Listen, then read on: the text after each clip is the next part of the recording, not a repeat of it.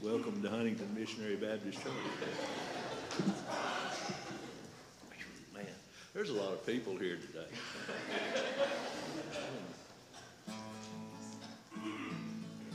Uh, appreciate Adam. Appreciate Adam asking me to play. Uh, gives me a chance to do what the Lord's blessed me to do. I want to say I appreciate everybody praying for my mother-in-law. I told uh, Brother James the other day she's a jewel, you know, and uh, I'm going to tell one on her. Uh, you know, she had a bad uh, episode with her heart, and uh, and just about left here. And uh, Laura was up at the emergency room with her, and, and one of the nurses, you know, attending her said she's she's fixing to leave here, and of course Laura was in there. She went in there and was holding her hand, and uh, she said, "Mama," said he's with us. Virgie said, "Who's with us?" And Laura said, "The Lord." Virgie said, "I know that." but but she's doing fine right now. Sometimes when I'm surrounded by sorrow and burdens seem to darken my way, then I know it's time to have a talk with Jesus. And everything seems brighter when I pray when I'm holding out my heart and soul to Jesus. I can almost see the dark clouds roll away. The Lord is always there in times of trouble. And everything seems brighter when I pray when I pray. I know that things will work out better. And I won't forget to praise Him every day. I'm so glad I know this precious friend named Jesus. And everything seems brighter when I pray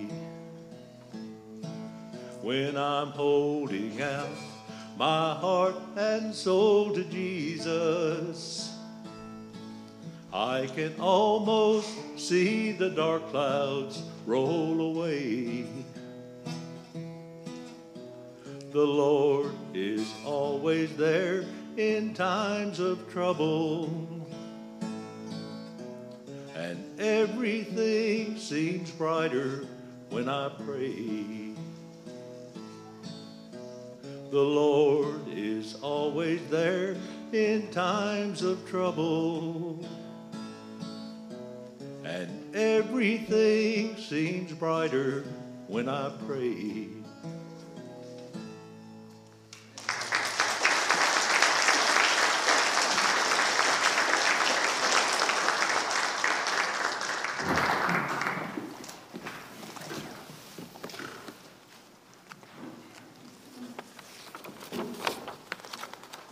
Bible talks about instructing one another with psalms and hymns and spiritual songs. And I think that, uh, that song was a good example of that because there was a message to it that we would do all, all do well to heed, uh, to remember the prayer. This has been a, a journey that we've been taking through Malachi, and Lord willing, we're not uh, quite done yet. But uh, we are at the end of the sixth final discourse. Just a few verses left that we'll try to cover, perhaps, um, as the Lord would, would give us liberty to do that. But uh, just to bring everybody back up to speed, I know we're always blessed to have visitors with us. And, and when you come in in the midst of something that's going on, like a series like this, it uh, takes a little bit to kind of realize what's going on. So, what we've been doing is going through the book of Malachi. Uh, verse by verse. And what we found as we've studied the book of Malachi are there six different discussions, discourses that are going on in Malachi. They appear right next to each other, and there's a pattern within each of these six. And the pattern is this the Lord will make a charge. He will charge the people with some problem, some wrong that he was seeing in the nation of Israel through Malachi. Then God, who sees the hearts, says, and this is what your question is, because seeing that they had a problem.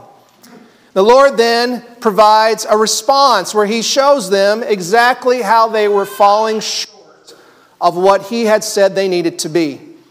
And then finally, in each of these sections, we see that there is something foundational that God reveals about Himself, something foundational that God reveals about His purposes or His plans that has a, a powerful message and a powerful impact on us. And so, just to kind of re- recall these, we began at the beginning of Malachi chapter 1, and the first discourse was entitled, the first message was, I have loved you. The issue was that despite their blindness to God's love, there was evidence of God's love right in front of them if they would just see it. And God revealed in that first discourse that He desired for His name to be made great beyond the borders of Israel. The second message, the second discourse was I am a great king. And what they, the Lord revealed is that worship of God was weak. And they were unaware of it. They didn't see that their worship was so weak, but the Lord explained Look, I want my name to be great from east to west. I am a great king. You ought to treat me like that in the way that you serve me. The third discourse was entitled A Godly Seed. And the issue was that their actions and who they married and how they stayed or didn't stay married was undermining God's plans and purposes. Because God's desire for that nation, for that people was that they would be a God that would raise up another godly generation. That they would make his name great across geography and also down through the generations because this was a long term plan. The fifth, or the, excuse me, the fourth uh, discourse was entitled An Unchanging God. God was frustrated by their ignorant complaints about his supposed inaction. And God was showing them, yes, I have been moving. The foundation of that message was that his faithfulness, the reason he didn't wipe them out was because he was faithful. The fifth one was entitled uh, Try Me. This was the message about uh, tithing. And the Lord said the people were robbing by not paying their tithes and offerings. And the Lord challenged the people to test him by stepping into his will rather than stepping out of it. The Lord says, Try me if you won't do what I told you to do and watch me bless you. And so he was laying down those truths. And so now we come to this sixth final discourse, and we actually started preaching through this last Sunday. If you would read with me here, we're going to start in chapter 3, verse 13, and read down through chapter 4 verse 3. It says, Your words have been stout against me, saith the Lord. Yet you say, Where have we spoken so much against thee? You have said, It is vain to serve God. And what profit is it that we have kept his ordinance and that we have walked mournfully before the Lord of hosts? And now we call the proud happy. Yea, they that work wickedness are set up. Yea, they that tempt God are even delivered.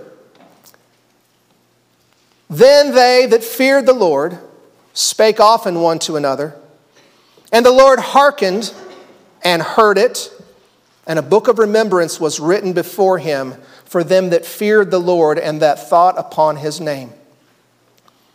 And they shall be mine, saith the Lord of hosts in that day when I make up my jewels, and I will spare them as a man spareth his own son that serveth him.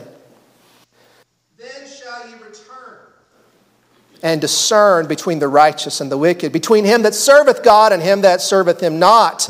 For behold, the day cometh that shall burn as an oven, And all the proud, yea, and all that do wickedly shall be stubble, and the day that cometh shall burn them up, saith the Lord of hosts, that it shall leave them neither root nor branch. But unto you that fear my name shall the Son of Righteousness arise with healing in his wings. And ye shall go forth and grow up as calves of the stall. And ye shall tread down the wicked, for they shall be ashes under the soles of your feet in the day that I shall do this, saith the Lord of hosts. And let's pray together before we go further this morning. Our great and holy God, our great King, above all kings, Lord. We thank you, Lord, for the opportunity to come together today and worship in this place. We are grateful today, Lord, for the freedoms that you've granted it, granted to us, Lord, that allow us to meet.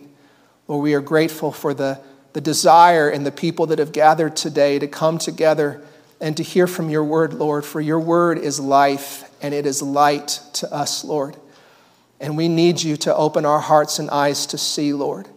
And we pray that for each one that's in our midst today, Lord, that your Spirit would do a great work inside each of us, Lord, to reveal who we are, Lord. This message is a, is a message of revelation, revealing, Lord, who we truly are and where we stand before you, God.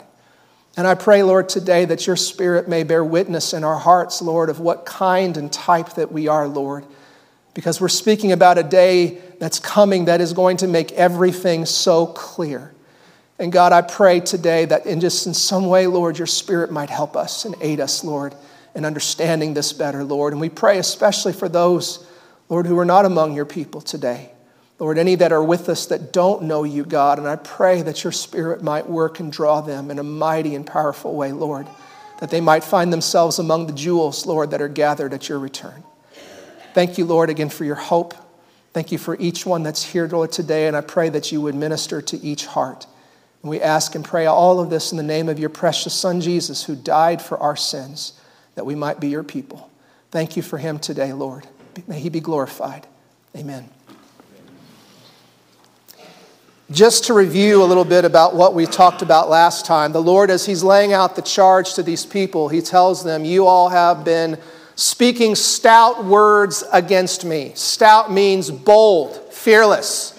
They had been saying some pretty gutsy things about God. There was no fear of God amongst many of the people, not all the people, but among many of the people of Israel at this time. They didn't really fear God, and so they were saying some, pretty gutsy things, or maybe better said, some pretty foolish things. Some pretty foolish things.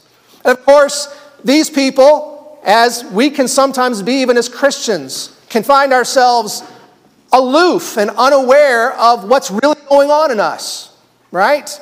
And I, and I know with a certainty, even as I stand before you here today, that I am not aware of all my sin.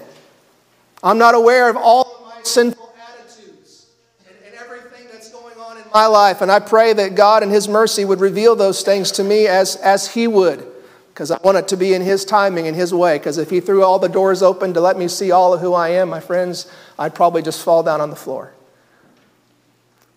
But God wants us to see what's really going on. And of course, these people didn't realize it because they're saying, Well, what have we said that's so bold? And the Lord responds, He says, This is what you're doing. Really, two things that they were saying. He says, Number one, you are saying it's vain to serve God. What profit is it that we have kept His ordinances? And that we have walked mournfully before the Lord. So the first problem was that many of the people were saying, look, serving God doesn't pay. It's not worth it. It's just not worth the effort. We've tried to do these things. In reality, they really weren't worshiping God the way God wanted to be worshiped, but they thought they were doing a good job, and they said it's just not working. They had these expectations they wanted God to do certain things at a certain way, in a certain time in their life, and they weren't getting what they wanted, and they said, This is just useless. The second thing they were doing was they were shopping around for another God, and they were looking at the other people. It says, And now we call the proud happy. Yea, they that work wickedness are set up. The people who are doing sinful things, they're getting stronger, they're getting better. Yea, they that tempt God are even delivered. And so they were looking at people who were worshiping other gods outside Israel and saying, they're doing better than I'm doing. They got it going on. They were shopping around for other gods. And so they were saying, number one, serving God is futile. And number two, the wicked and the arrogant seem to be doing pretty well. And the Lord says that's a problem. And so the part we talked about last Sunday, we went into this first foundation. And we see and we learn from verse uh, 16 that not everybody in Israel was rebellious. Not everybody. Because the Lord has, it's like a cut scene here in this discourse where he cuts and he zooms in on the faithful ones. And it says, Then they that feared the Lord spake often one to another, and the Lord hearkened and heard it, and a book of remembrance was written before him for them that feared the Lord and that thought upon his name. There were a faithful few, and they were sticking together and they were talking to one another. And we're not told specifically what they said to each other, but we know it was pleasing to God. And we get this sense that they were building each other up and encouraging each other to stay faithful to God. And the Lord is watching, and it says, as his faithful ones were doing this work, it says, God paid attention and he listened and that the Lord was writing these things down in his book of remembrance.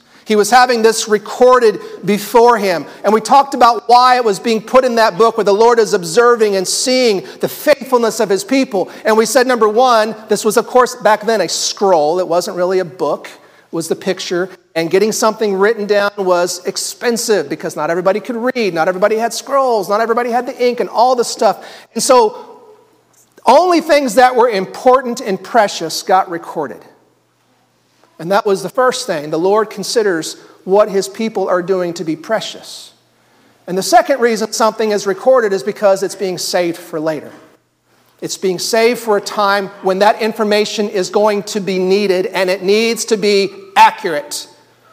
And so the Lord is holding this in a book of remembrance for a future time when that information is going to be used.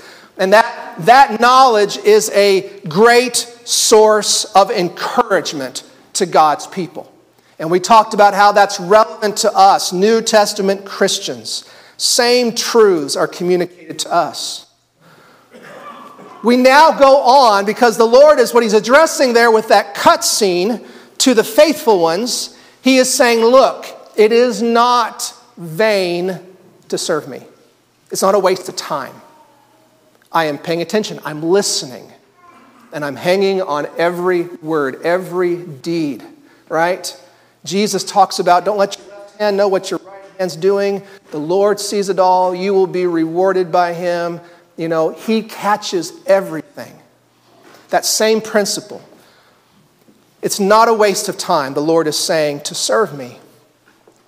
But he goes on now because he wants to address that more fully and more completely, and also that other thing those people were saying. Because there were two things, right? Number one, serving God is a waste of time. And number two, the people who don't serve God, the wicked ones, they seem to be doing well.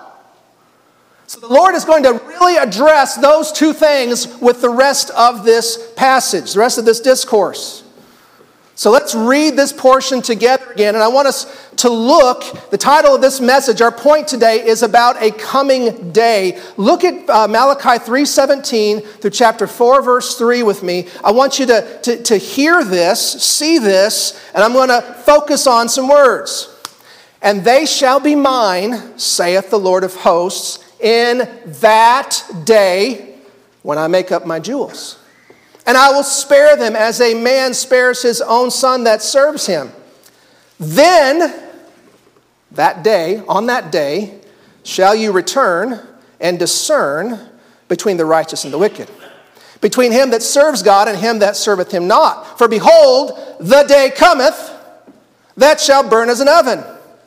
And all the proud, yea, and all that do wickedly shall be stubble. And the day cometh, the day that cometh, shall burn them up, saith the Lord of hosts. That it, that day, shall leave them neither root nor branch. But unto you that fear my name shall the Son of Righteousness arise. When does the sun rise? At the beginning of a day. Then shall the, the Son of Righteousness arise with healing in his wings, and ye shall go forth and grow up as calves of the stall, and ye shall tread down the wicked, for they shall be ashes under the soles of your feet in the day that I shall do this, saith the Lord of hosts. Have we noticed a pattern? There's reasons I got seven fingers up in the air right now. Because either directly or indirectly, seven times in this passage, there is reference to a day. A day. A great day, a significant day. This is the day of the Lord. Okay? And let me just make a comment.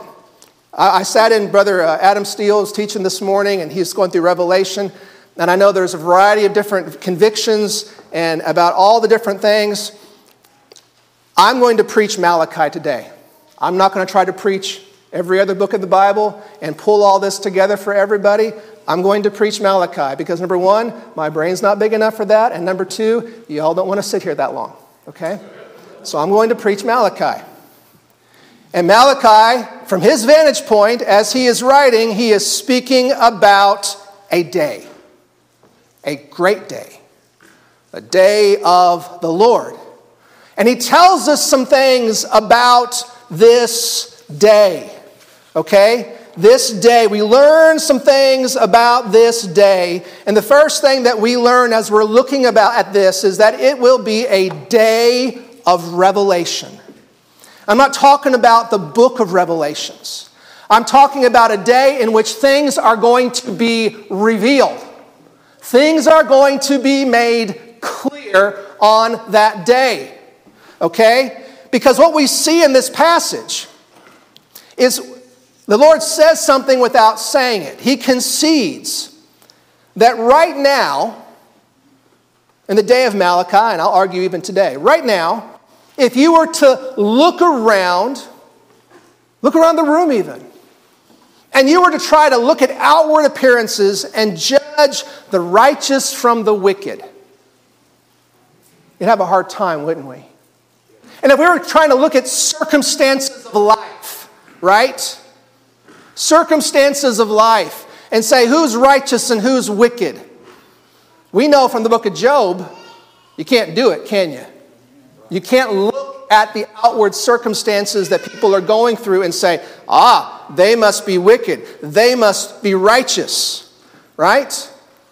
You cannot easily tell the difference. And there's a reason I have a picture of a pie up here, and I'm really focused on the meringue, because there is a sense of having to wait, right? there is a sense of having to wait. And, and, and, the people who are caught up in the moment and simply looking at outward appearances and not listening to God's word or considering their history, we'll talk about that in a second. And the Lord is telling them what to do. They're saying there is no, there is no point in serving God. Well, I, I've on a couple occasions had to make a meringue. And, you know, three ingredients, right? Egg whites, sugar, cream of tartar. Actually, there's a fourth ingredient patience. Right? Because you start to try to make that thing, and you got the right ingredients in there, and you start to you put the, the, the, mixer on high, and the thing starts going, and, and I'll stand there and go watch and go, I don't think anything is happening. But you're patient, right? If you're patient, it will start to stiffen and the peaks rise, and all the things that the recipe says will happen, will happen, but you have to be patient until the end to see it happen.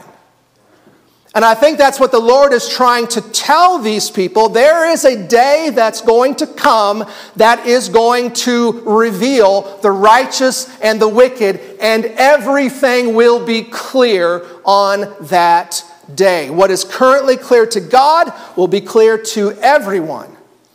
The next, next part of this passage I want us to look at is, is I want us to look at the language because if you're looking at the King James, it says, Then shall ye return and discern between the righteous and the wicked. And, and the way the King James translated this, I think, you know, in our, in our modern minds, we don't get the sense of what's going on there. The sense of what's going on, and I threw a few other, tra- uh, uh, threw other literal translations up there the New King James, the New American Standard, and the English Standard. What you see, the sense of what's meant here, is the Lord says, You will again see the difference between the righteous and the wicked.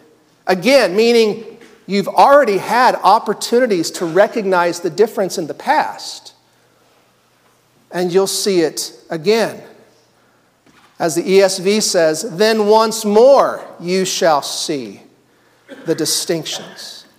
You see, if they were to be honest about things and look back in their history, they would recognize there had been times that God had showed in a very clear, in a very public way, that they were his people and that he cared about them.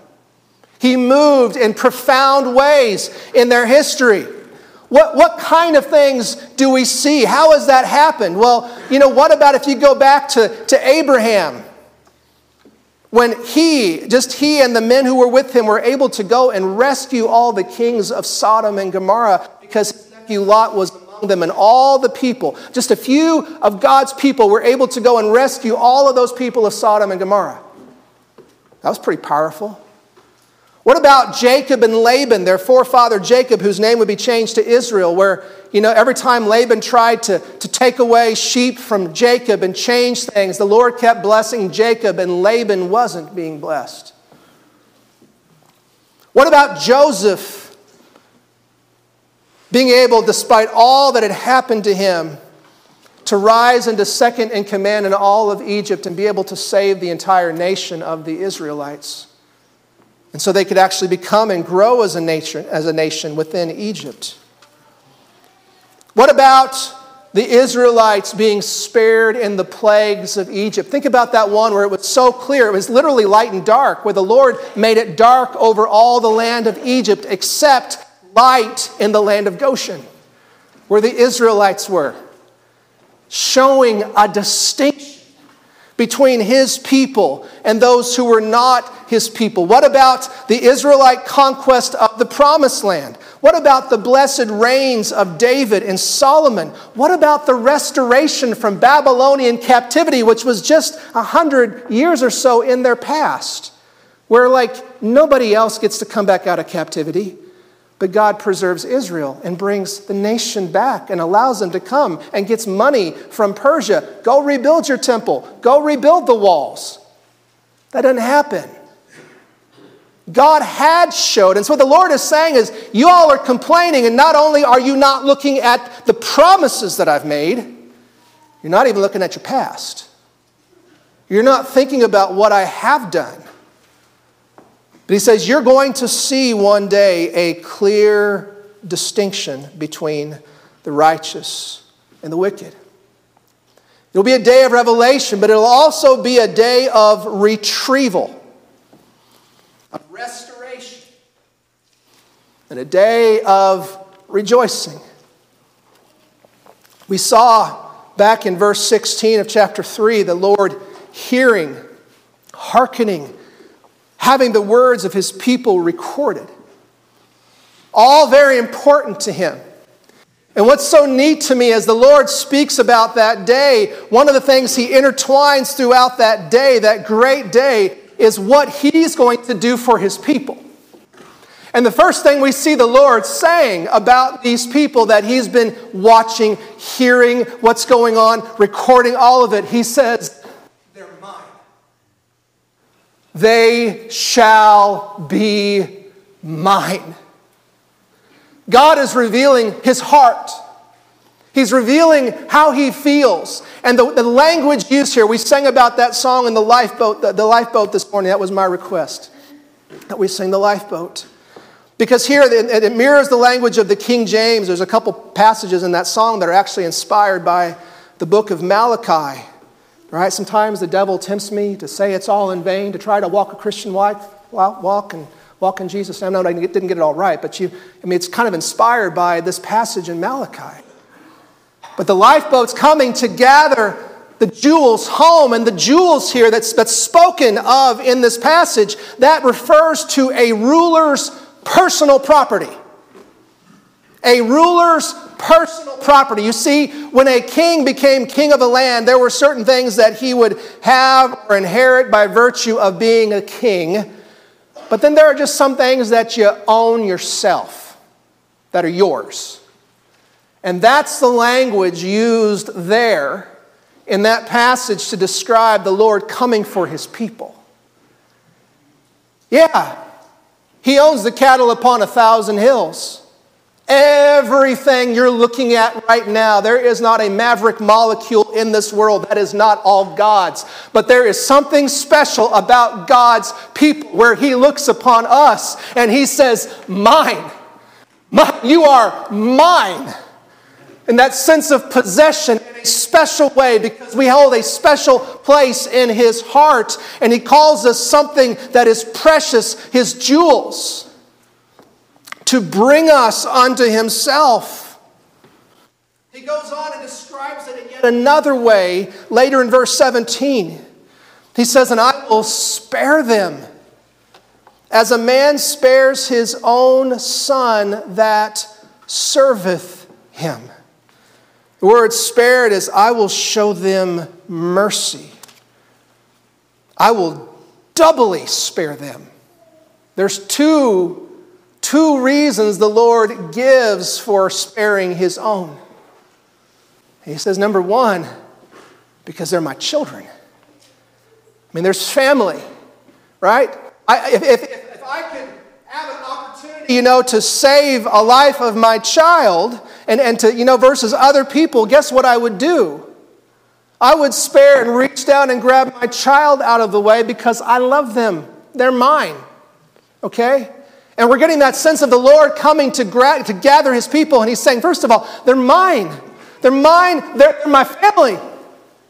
They're my family. And not only in that sense is he wanting to spare show mercy, he says, as a son, and he goes on, that serves him. As a son that's not only my flesh and blood, but a son who has been faithful and who has done everything that I've asked him to do, who's been a good and faithful son. Not only does he have my heart because he's my son, but he pleases me in every way. And I'm going to come and get him. I'm going to come and get that child who has been so faithful to me because they're my child and because they've been so faithful, doubly spared. You know, on Wednesday night, for those of you who come on Wednesday nights, you know, we were talking about the sense of getting the righteousness of Christ. What is that righteousness? Not just innocence of sin, right? But perfect obedience. We see the power of the righteousness of Christ being upon us as the Lord comes and looks upon us. And yes, we have our faults and failures, but by having the blood of Christ applied to our hearts, we have His righteousness, and He comes and He gathers us as He would His own Son, Jesus Christ, because we're tied to Him. We're tied to him. Malachi doesn't see or understand all that, but we, we, through the lens of the New Testament, the revelation of Christ, we can see how that actually works and makes sense. We see the Lord coming to gather his people to take them unto himself on that day. And he goes on and tells us in chapter 4, verse 2 this is a day of restoration.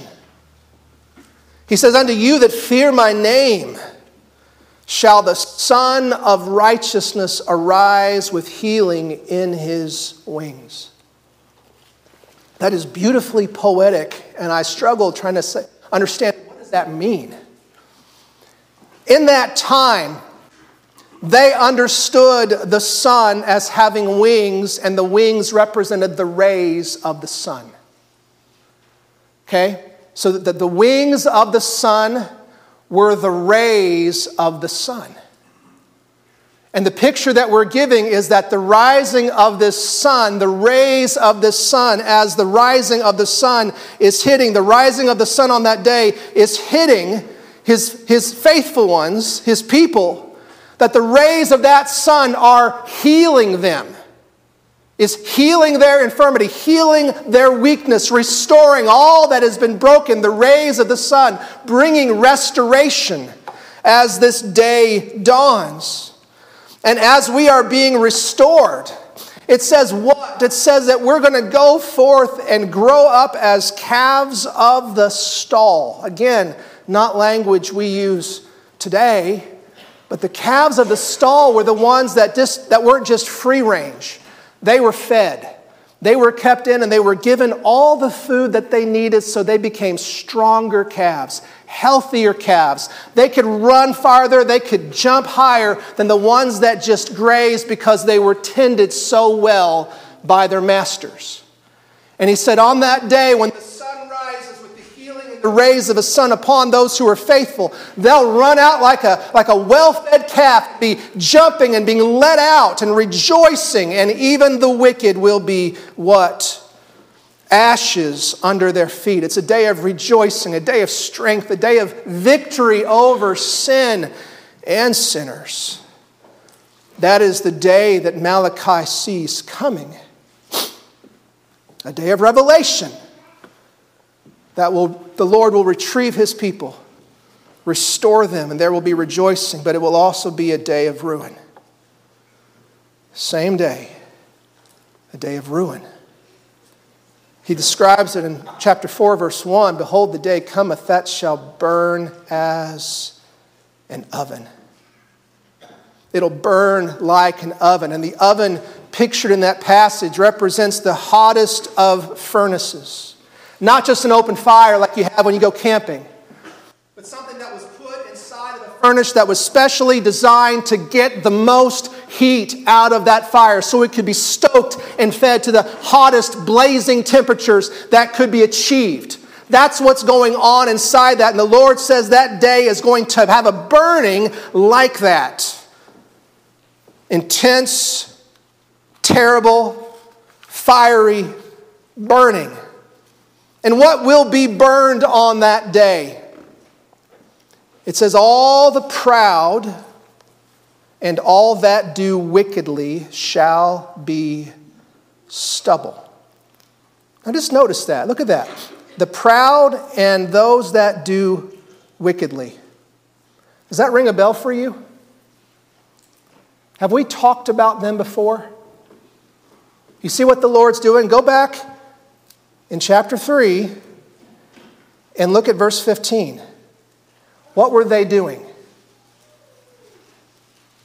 Now we call the proud happy.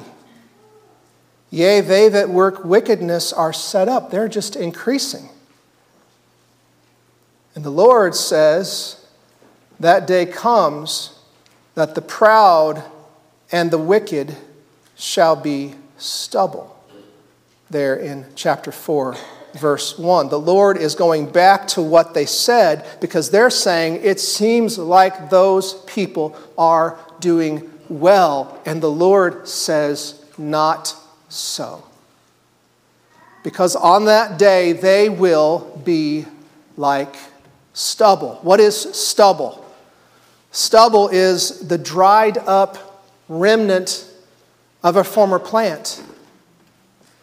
It doesn't have any value, and it burns really fast.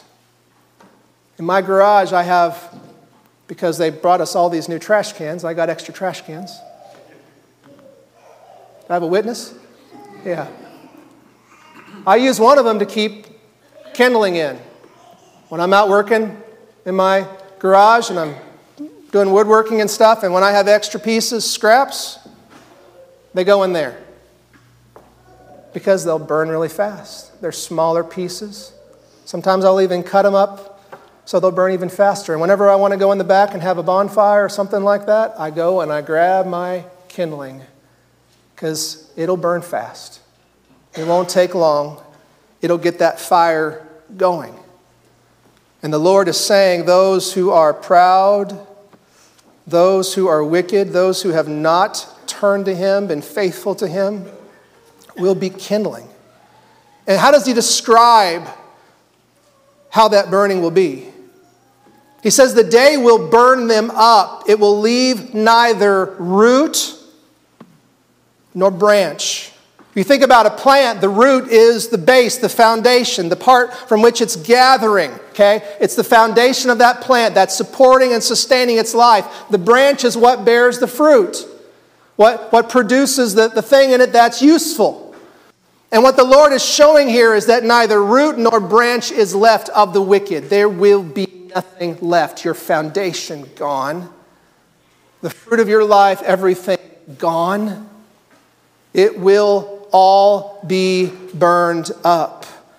You will be burned up, reduced to ashes in this picture here in Malachi. And so this was the word of Malachi to the people of Israel. But our question that we need to ask is what do we do with this passage? And I think the application is pretty obvious to us. But I want us to think for a few moments about the connections we find to this passage in the New Testament. Because Jesus makes a similar concession that Malachi makes here. And the concession is that at this time, right now, in this day and age, we find what? It's hard to tell sometimes the difference between the righteous and the wicked, right? And you can't tell by circumstance. You can't look on the outside and tell what all is going on. Jesus tells the parable of the weeds where there was a, a field of wheat that he had sown, but the enemy went out and sold, sold, sowed tares, weeds in the field. And the problem is that when they're growing up, they look the same. They look very similar. And it's hard to tell them apart. And the servant, the angel, was, was asking the Lord, Can I go down and, and harvest the wheat or, or pull out the weeds? And the Lord said, No, not yet, because in doing that, you might, if you're trying to pull the weeds, you might pull a piece of grain. You don't want to do that, but let them grow together. Here in Matthew 13 30, let them grow together. Let both grow together until the harvest. And in the time of the harvest, I will say to the reapers, Gather you together first the tares, the weeds, and bind them into bundles to burn them, but gather the wheat into my barn. The Lord Jesus speaking about a day when the distinction will be made clear and the weeds will be pulled and burned, and those that are not will be gathered into his barn. And so there will be, as Jesus sees it, a day of revelation. That all these things which now are murky will be murky no longer. He also, the script, the New Testament also speaks about a day of retrieval, a day of restoration, and a day of rejoicing. And I have this passage here from Titus. It's important for us to understand this. I've heard this not preached the right way, I'm trying to be a little bit, um, I can't think of the word, nice, maybe that's the word. Titus 2. For the grace of God that bringeth salvation has appeared to all men, teaching us that denying ungodliness and worldly lusts, we should live soberly, righteously, and godly in this present world.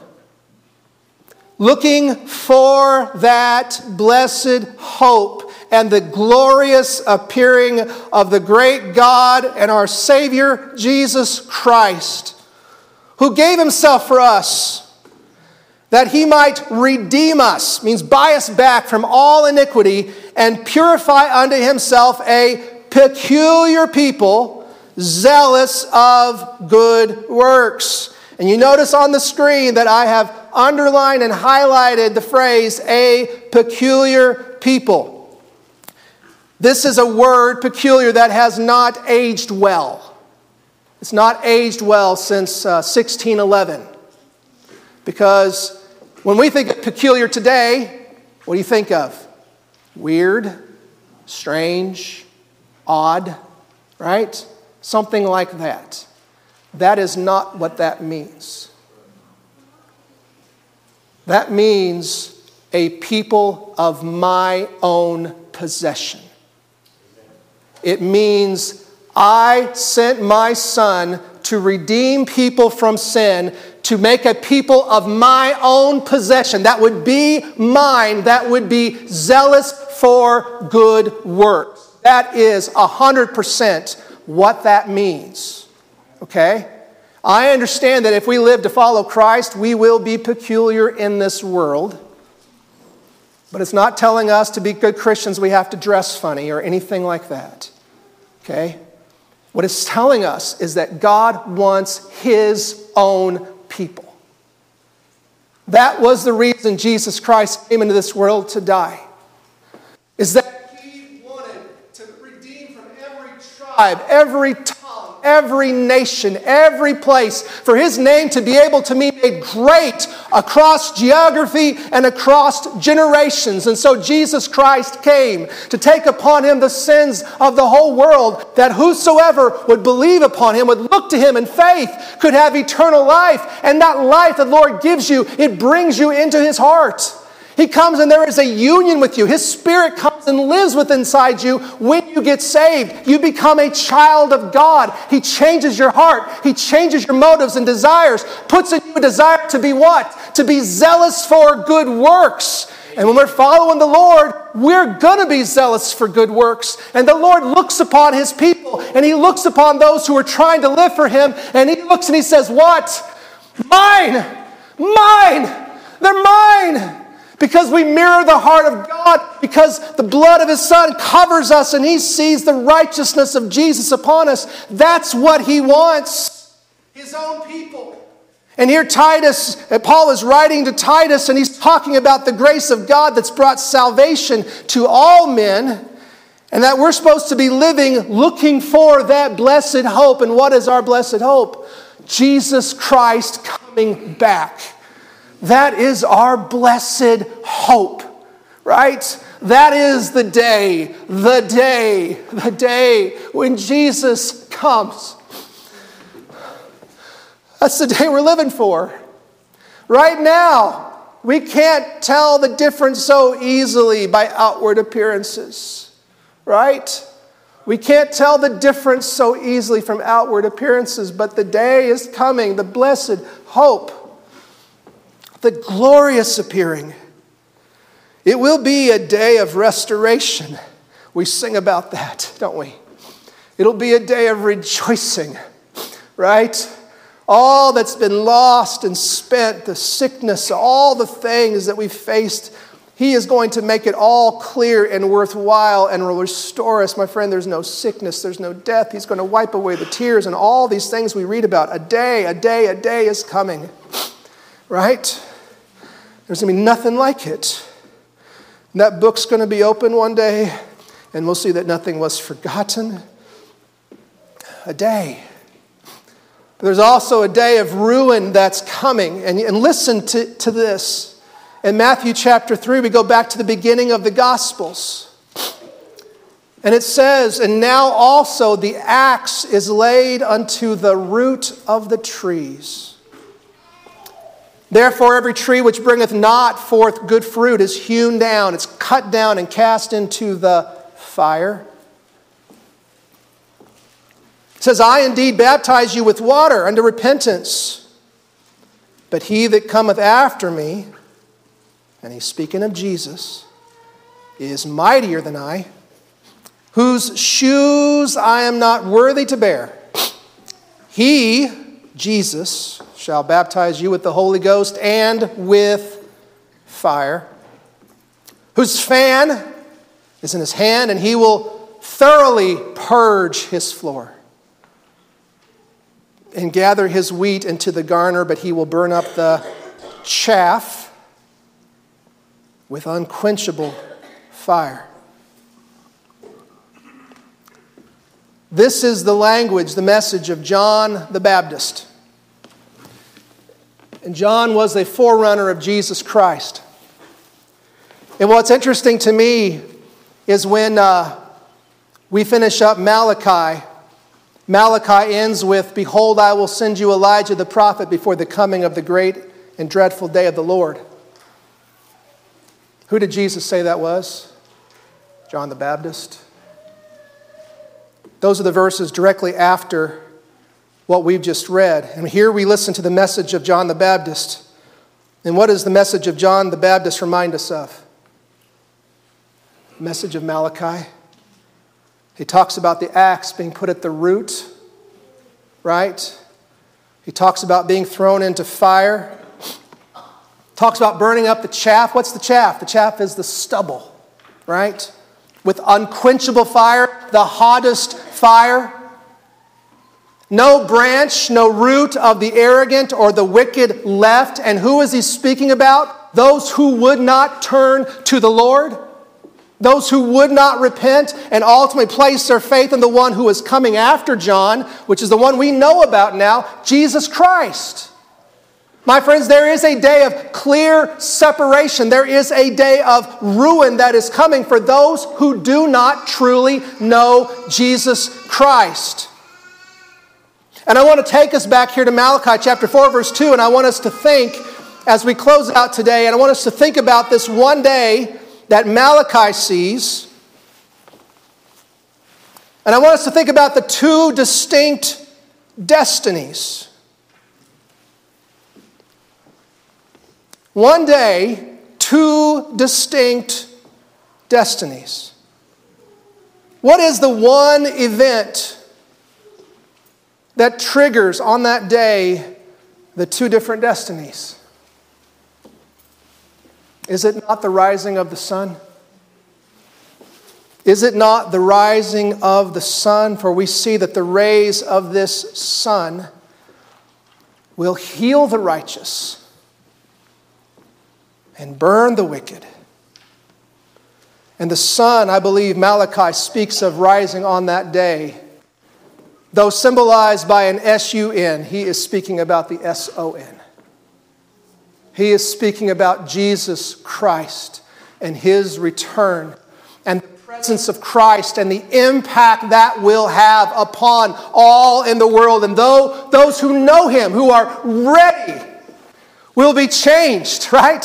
Will be changed in a moment, in the twinkling of an eye, and will be given these new and glorious bodies that will be fit to what? To behold Him, to be in His presence. A day of restoration, a day of rejoicing, a day when He's coming back to gather His jewels home. All of those things happening for us. John the Baptist's father, Zacharias, speaking about the coming of Jesus, called him, I believe, the day spring from on high, the light who was coming to lighten the world. 1 John 3 2 says, Beloved, now are we the sons of God, and it doth not yet appear what we shall be. But we know that when he shall appear, we shall be like him, for we shall see him as he is. But what does the appearance of Christ do for the wicked?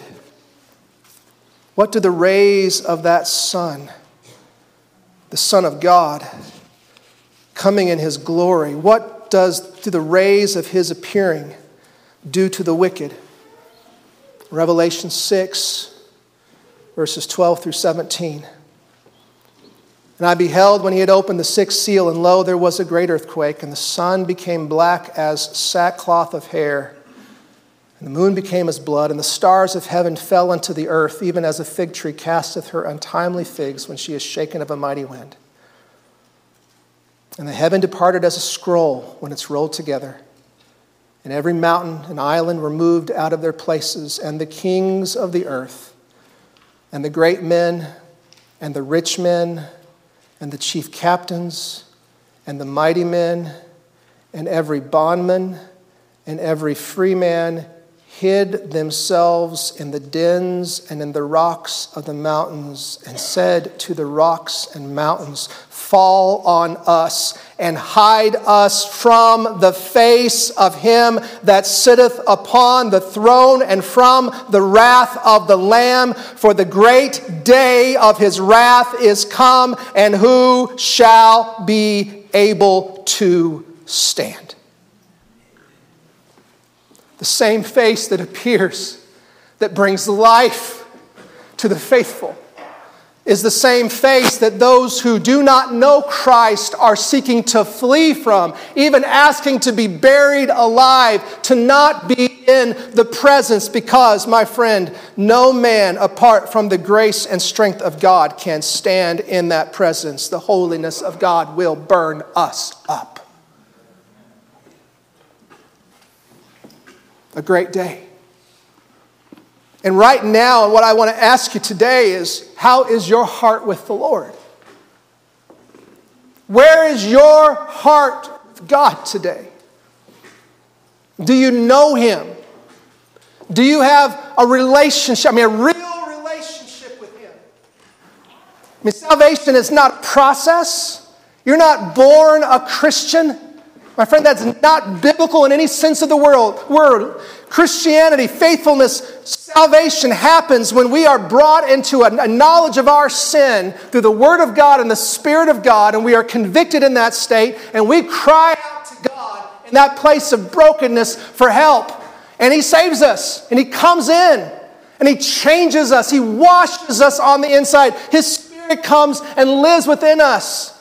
And I, have heard so many different testimonies people share about what happened when they got saved, but the consistent thing I hear so many times is that the burden was gone and then there was peace.